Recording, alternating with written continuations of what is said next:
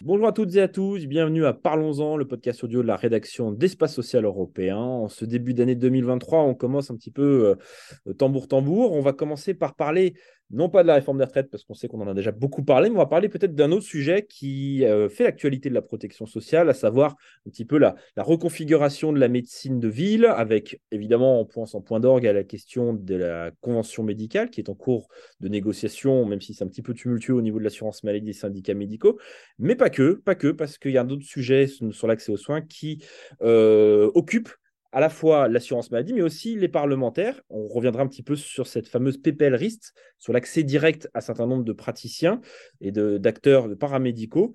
Et on va se focaliser sur un point très précis, parce que c'est une demande que vous nous avez formulée, comprendre un petit peu qu'est-ce que sont les infirmières IPA, parce qu'on en parle beaucoup depuis plusieurs années, mais on a toujours un petit peu nébuleux. On a toujours un peu de mal à comprendre sur quoi elles agissent, comment elles, quelle est leur place dans le parcours de soins, euh, quelles sont leurs missions, euh, parce qu'on a bien compris que les pouvoirs publics veulent s'appuyer sur elles, notamment pour l'accès aux, soins dans des zones un peu plus en délicatesse au niveau des démographies médicales. Je vais arrêter de faire l'introduction, je vais directement présenter notre invité du jour. J'ai le plaisir d'accueillir Julie De Victor, qui est présidente du CNP IPA. Madame De Victor, bonjour. Bonjour. Merci d'être rendu disponible. Merci de répondre à nos questions. On en attend beaucoup. Comme je dis, en préparant cette émission, je dis qu'il faudrait être très pédagogue avec les gens. Mais bon, on a un public un peu aussi expert, donc n'hésitez pas évidemment à, parler un peu le jargon, comme on aime bien le dire euh, euh, entre nous. Voilà, première question. Est-ce qu'on peut faire un petit peu un, historique et rappeler les IPA Quand est-ce qu'a émergé le, concept des IPA C'est pas récent, récent, hein. ça date de mémoire un peu plus de 5 ans, hein, c'est ça? Oula, bien avant encore, parce que si on reprend euh, l'histoire internationale, les IPA, donc les infirmières en pratique avancée, existent depuis les années 40 aux États-Unis, euh, puis se sont développées euh, d'abord au, Canada et ensuite dans beaucoup de pays anglo-saxons, mais pas que, y compris des pays européens. Et si on fait un focus sur l'histoire française, effectivement, euh, il est question euh, euh, d'une meilleure répartition, on va dire, des activités ou des tâches depuis notamment les rapports Berland sur la démographie médicale qui ont été rendus en 2002 et 2003 et qui évoquaient déjà des délégations de tâches du corps médical vers d'autres professions de santé. Et puis après, il y a eu des, des évolutions euh, au, fur et à mesure du temps, notamment avec euh, les, protocoles de coopération dont font partie euh, les infirmières azalées que certains connaissent. et il a été question à un moment aussi de créer des infirmières cliniciennes en cancérologie. Alors les infirmières cliniciennes, dans le modèle international, c'est un des deux modèles d'IPA, d'infirmières en pratique avancée. Il y a les cliniciennes spécialisées et les infirmières praticiennes. On en reparlera peut-être euh, en évoquant la loi RIST. Et euh, les IPA, donc avec un modèle finalement mixte, euh, qui n'a pas été, qui n'a pas distingué deux formes de pratique avancée en France, a été créé par la loi de Marisol Touraine en janvier 2016 et les décrets d'application donc permettant réellement la mise en œuvre de la pratique avancée en France, sont parus en juillet 2018 avec des décrets euh, d'exercice. Qu'est-ce que va faire l'IPA? Dans quel cadre réglementaire? Et des décrets évidemment de formation. Qu'est-ce qu'on attend de la formation euh, des IPA Comment elle est organisée? Quelles sont les unités d'enseignement? Combien de temps elle dure? Etc. Donc on note déjà quand même, comme d'habitude, on est toujours très performant en termes d'exécution des, des, des, PLFSS, parce qu'on a deux ans et demi après. Hein. Donc, euh, Alors, ce n'était pas un PLFSS. C'est vrai. C'était une loi santé et pour le coup, autant parfois le ministère euh, traîne un peu pour écrire les décrets d'application, mais là, c'est surtout qu'il y avait euh, des discussions euh, euh, de périmètre, de euh, comment les IPA vont fonctionner, etc., ce qui a retardé considérablement l'écriture l'écriture des décrets et la parution des décrets, évidemment. Est-ce que ça, c'est une question qui était remontée à l'époque, qu'entre entre guillemets l'ambition qui était portée par la loi Touraine et la réalité, donc en juillet 2018, euh, des faits, donc, ce qui est, donc, le périmètre qui a été acté, donc officiel, il y a eu un décalage, et même, on peut dire, une ambition moindre. C'est ce qu'on a souvent entendu. Est-ce que c'est un constat que vous partagez ou pas? Alors, j'étais pas là pendant la rédaction euh, des, textes, des décrets. Je sais qu'il y a eu un décalage entre les attentes de la profession infirmière et les attentes de la profession médicale, attentes qui étaient plutôt au contraire de freiner cette évolution. Et donc oui, un certain nombre de concessions ont été faites. la DGOS souhaitait, je crois, aller plus loin euh, en termes de champ réglementaire plus loin, c'est-à-dire en, euh, notamment au niveau de l'autonomie ou de la façon euh, dont les IPA allaient avoir accès à la population pour, pour les accompagner en termes de prise en charge de leur santé. Et voilà, il a fallu faire des concessions parce qu'il y a un moment, il fallait bien que les décrets sortent, paraissent, et, que la pratique avancée se lance. Et on s'est dit, bah, on se lance avec quelque chose qui finalement et imparfait, et puis on améliorera ça euh, au fur et à mesure du temps. Et voilà, il y a, y a eu deux PLFSS entre-temps, effectivement, qui ont proposé des expérimentations qui euh, vont dans le bon sens, en tout cas vont dans le sens de ce qu'attendent les IPA, de ce qu'attendent les patients aussi. C'est soutenu par les associations de patients, c'est très important de le rappeler.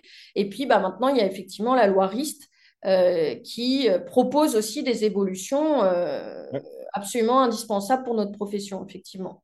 je, vous propose qu'on en parle un tout petit peu plus tard, la PPLRIS, parce que, euh, guillemets, on va faire un peu de chronologie, si vous en êtes d'accord. Euh, la première question qui me vient, c'est pour rappeler un peu aux gens. Une IPA n'est pas dans la, la coordination du parcours de soins, n'est pas, comme vous avez parlé de la question d'autonomie tout à l'heure.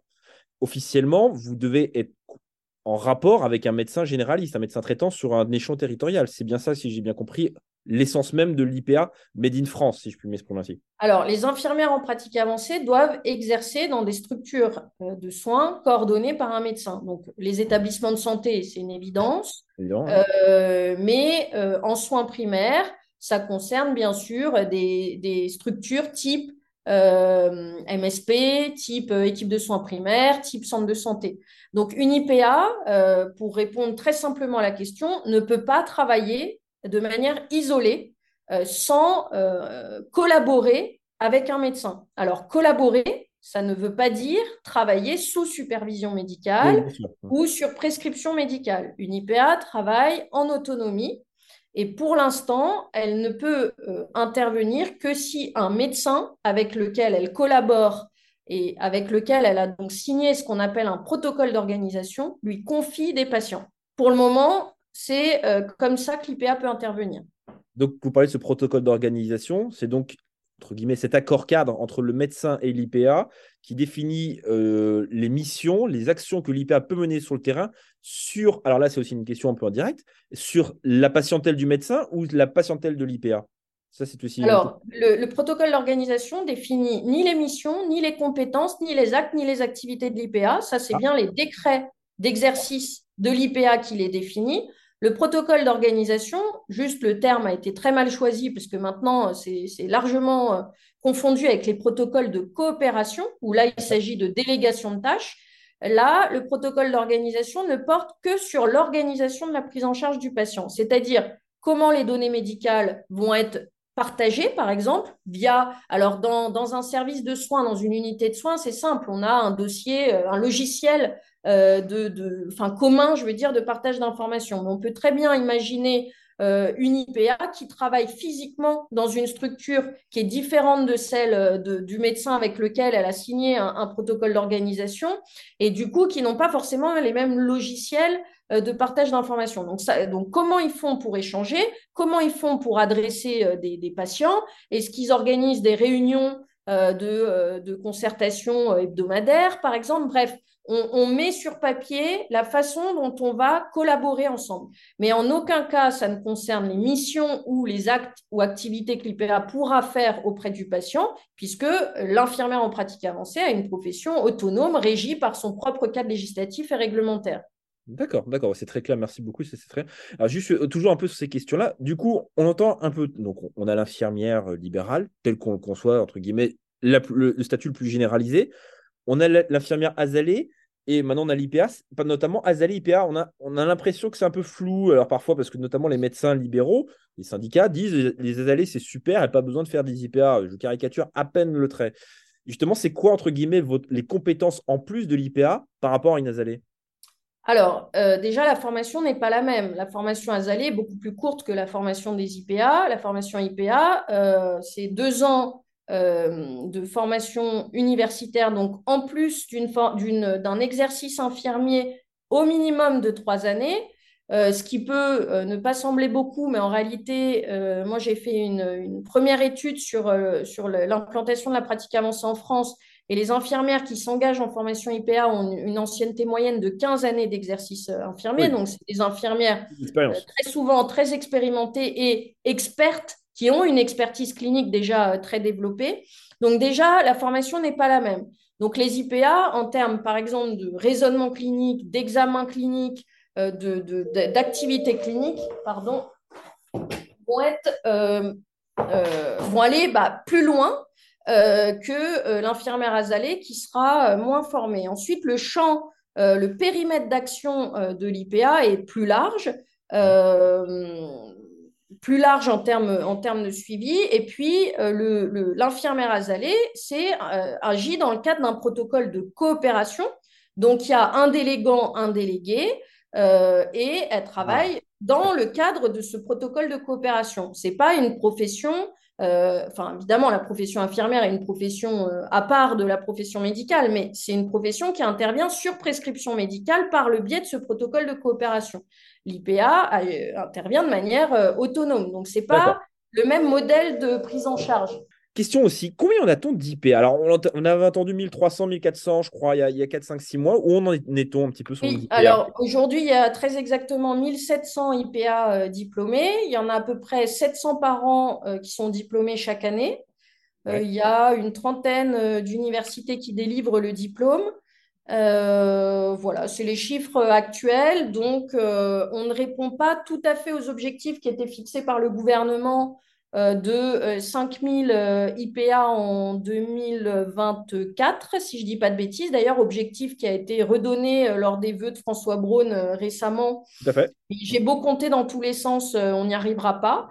Voilà, mais pour l'instant, pour l'instant, on est 1700 et à peu près 700, 700 nouveaux diplômés par an. D'accord. Donc, bon, il y a quand même une dynamique qui commence à s'enclencher un petit peu, quand même par rapport à une époque où ça stagnait un peu. Quels sont les. Alors, vous avez, il y a, déjà, il y a le côté des objectifs du gouvernement, ça c'est autre chose, mais quels sont les freins? Qu'est-ce qui, entre guillemets, empêche cette, le boom de cette euh, profession? Alors, des freins, il y en a, il y en a pas mal. Euh, déjà, le premier, ça a été euh, le modèle économique. si je fais un. Bon, il y a, un peu des, freins qui peuvent différer selon aussi le, mode, le lieu, d'exercice, donc en soins primaires ou euh, en établissement de santé. Euh, en soins primaires, le modèle économique qui a été négocié avec la CNAM euh, en 2020, si je ne dis pas de bêtises, clairement n'était pas adapté à une activité viable d'une IPA 100% IPA. Donc, les IPA, pour pouvoir vivre de leur activité, étaient obligés de continuer à travailler comme infirmière libérale en parallèle, parce que quand elles travaillaient uniquement en tant qu'IPA, au final, elles, avaient un revenu inférieur à 1000 euros par mois, donc ce qui leur permettait évidemment pas euh, de remplir leur frigo ou de payer euh, leur loyer. Donc on avait une problématique de modèle économique.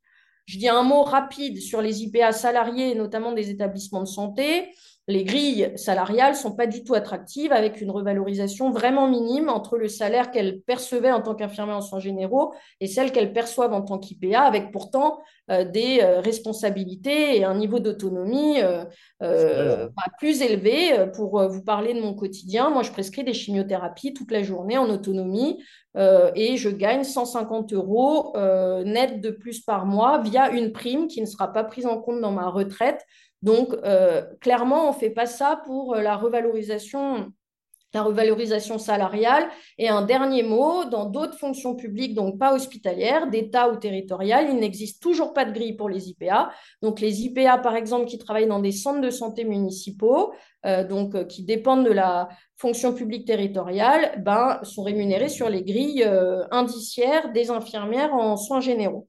Donc, euh, pareil, en termes d'attractivité, on peut, on peut se poser des questions. Après, il y a eu beaucoup de freins administratifs au début, c'est-à-dire que nouveau métier, en plus prescripteur dans le système de santé, bah, ça impliquait de le reconnaître, même en termes d'outils de, euh, administratifs, bah, par exemple des caisses d'assurance maladie comme une profession prescriptrice. Mhm. Et au début, on a eu beaucoup, beaucoup de problèmes administratifs, de refus d'ordonnance, de patients qui n'étaient pas remboursés de leurs soins prescrits par des IPA, pareil, même d'enregistrement de, à l'ordre infirmier. Bref, beaucoup de, de problématiques de mise en route administrative d'un nouveau métier dans le système de santé.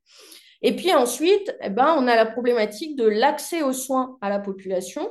Alors, c'est moins vrai dans les établissements de santé où la collaboration est facile avec euh, les médecins, notamment euh, spécialistes, mais en ville, on a un problème de manque d'adressage, d'orientation euh, de patients, des médecins généralistes vers les IPA pour des raisons. Bah, J'allais vous poser la question parce que Bon, il se trouve qu'on s'appelle Espace social européen, donc il y a le mot européen, on va beaucoup à l'étranger. Vous l'avez dit dans votre propos introductif, les IPA, il y en a partout, ça se fait de manière naturelle. Pourquoi ça bloque chez nous avec les médecins? C'est culturel? C'est quoi? C'est en fait, ça bloque la nouveauté? plus... En fait, ça bloque plus exactement avec les médecins libéraux. Alors, pourquoi libéraux? Eh bien, euh, écoutez, euh, moi, j'en déduis que c'est un problème, euh, là encore, de modèle économique. C'est-à-dire que les médecins libéraux ont l'impression, ce qui n'est pas du tout le cas, que les IPA vont leur piquer leurs patients faciles, entre guillemets, et donc euh, leur piquer leur consultation qui rapporte 25 euros pour des patients qui voient euh, très rapidement en consultation, pour leur laisser uniquement les patients complexes euh, qui rapportent à peu près le même tarif de consultation, mais qui voient nettement plus longuement. Donc déjà, là, c'est mal comprendre à quoi sert une IPA, clairement. Euh, et puis, moi, j'ai du mal à comprendre quand on m'explique qu'un patient atteint d'une pathologie chronique est un patient facile. Alors oui, un patient atteint d'un diabète équilibré, euh, eh ben, ce n'est pas un patient facile en fait. Il y a énormément euh, d'activités de dépistage, de prévention à mettre en œuvre il y a des interrogatoires ou des examens cliniques qui doivent être systématiques, il y a tout un tas de recommandations de bonnes pratiques à, respecter et qui sont impossibles à mettre en œuvre en cinq minutes. Donc moi déjà, je ne comprends pas qu'on me dise mes, mes, patients euh, diabétiques est facile, que je vois en cinq minutes et à qui je renouvelle en cinq minutes le traitement, finalement, je vais les perdre au profit de l'IPA. Ben non, vous n'allez pas les perdre au profit de l'IPA, vous allez continuer à les suivre, sauf que les IPA vont être en appui de vous pour mettre en œuvre l'ensemble des recommandations euh, des sociétés savantes, du suivi d'un patient diabétique qui en plus souvent n'a pas que son diabète, mais a des comorbidités associées, euh, des néphropathies, une néphropathie par exemple, des problématiques cardiovasculaires, etc.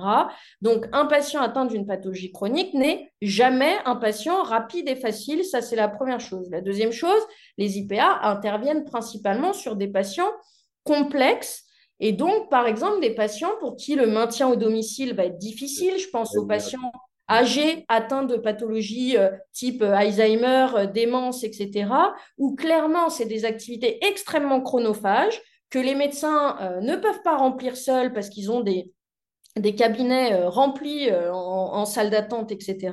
Donc, on est vraiment un appui auprès d'eux pour des patients complexes et non, on ne va pas faire de l'activité simple en cinq minutes qui risquerait euh, de mettre à mal le chiffre d'affaires du, médecin généraliste ou du médecin libéral spécialiste.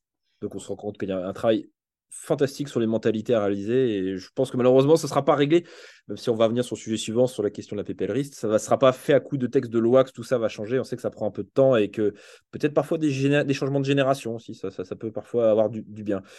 Bah, on va revenir sur le dernier sujet, c'est la PPLRiste qui, alors, euh, d'un certain côté, euh, met le faux poudre pour euh, certaines professions, d'autres pas. On a bien compris que, notamment, les IPA sont, font partie, entre guillemets, des, des, professionnels de santé sur lesquels on pourrait avoir un accès direct, en précisant qu'évidemment, il y a un certain nombre de conditions. Hein. Tout n'est pas, faut pas caricaturer. C'est pas, on va pas sur Doctolib chercher son IPA comme ça demain si la PPL voit le jour. Qu'est-ce que vous attendez de ce texte? Parce qu'il y a à la fois des volets sur, donc, entre guillemets, le, parcours de soins et l'accès à vous, mais en même temps, il y a aussi un volet, vous l'avez dit en, propos aussi, c'est de renforcer les, spécificités du, métier. Oui, alors euh, clairement, la demande de la profession depuis longtemps, c'est d'avoir cet accès direct à la population. Bah, d'une part, parce que finalement, les médecins avaient l'occasion hein, de jouer le jeu, d'adresser, de confier des patients aux IPA, et clairement n'ont pas joué le jeu. Donc, euh, les IPA en soins primaires, n'arrivent pas à vivre de leur activité, n'arrivent pas à s'implanter en soins primaires. C'est une volonté forte du gouvernement que d'implanter les IPA en soins primaires, donc il faut bien euh, trouver des solutions. La deuxième chose, c'est que je pense que les IPA doivent investir massivement le champ de la prévention, y compris le champ de la prévention primaire. Pour l'instant, les patients sont confiés quand ils, ont, quand ils sont atteints d'une pathologie chronique. Je crois qu'il faut complètement changer de paradigme. On ne peut plus attendre que les gens soient atteints de pathologie chronique pour qu'enfin on s'intéresse à eux. Et euh, je pense que les IPA ont un rôle vraiment central à jouer auprès des personnes, notamment à risque de développer des maladies chroniques. Mais du coup, il faut qu'elles interviennent en amont du diagnostic de pathologie chronique. Et c'est ce que permettrait l'accès direct avec, encore une fois, bien évidemment, un lien permanent avec le médecin généraliste, puisque les IPA pourraient avoir ce rôle de dépistage de prévention euh, primaire ou secondaire et ensuite euh, orienter vers le médecin pour euh, la pose du diagnostic et l'initiation de, de la conduite thérapeutique. L'autre chose demandée depuis longtemps par la profession, c'est d'avoir accès à la primo-prescription. Pour l'instant, la loi ne nous permet que d'adapter ou renouveler des prescriptions médicales obligatoires. Alors, accéder à la primo-prescription, ça ne veut pas dire faire un diagnostic à la place du médecin et initier la conduite thérapeutique. Les IPA ne vont pas faire le diagnostic de diabète et initier le traitement euh, du diabète. Par contre, la primo-prescription concerne des prescriptions médicales larges. Ça concerne par exemple des prescriptions de transport, des prescriptions de, de compléments nutritionnels oraux, de soins infirmiers, de soins de rééducation, par exemple, une IPA qui suit actuellement un patient atteint de diabète ne peut pas prescrire de soins de podologie à un patient, euh, euh, alors que, évidemment, c'est recommandé en termes de prise en charge dans certaines situations cliniques. Donc, nous, ce qu'on demande, c'est d'avoir un peu de. Que, notre outil, en fait, notre outil de travail de prescription dans le cadre du suivi euh, soit beaucoup plus pratique.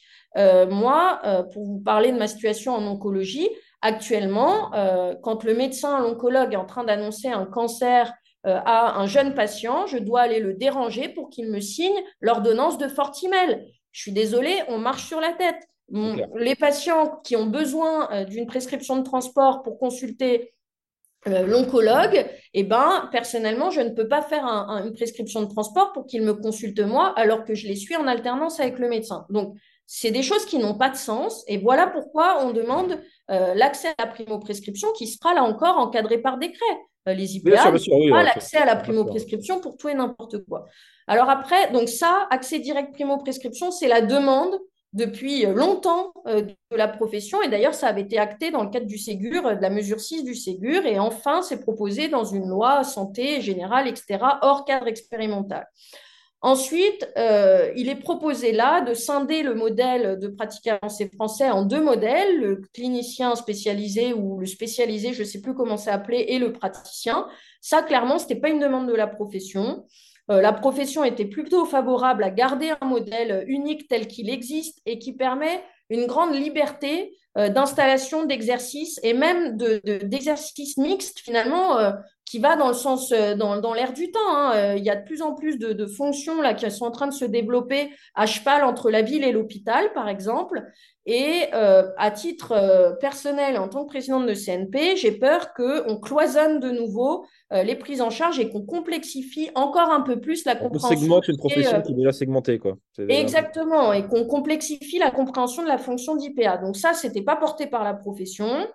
Euh, bon, euh, mais euh, la primo-prescription et l'accès direct sont portés très fortement et, c'est même absolument indispensable pour qu'on puisse se développer davantage et être davantage utile auprès de la population.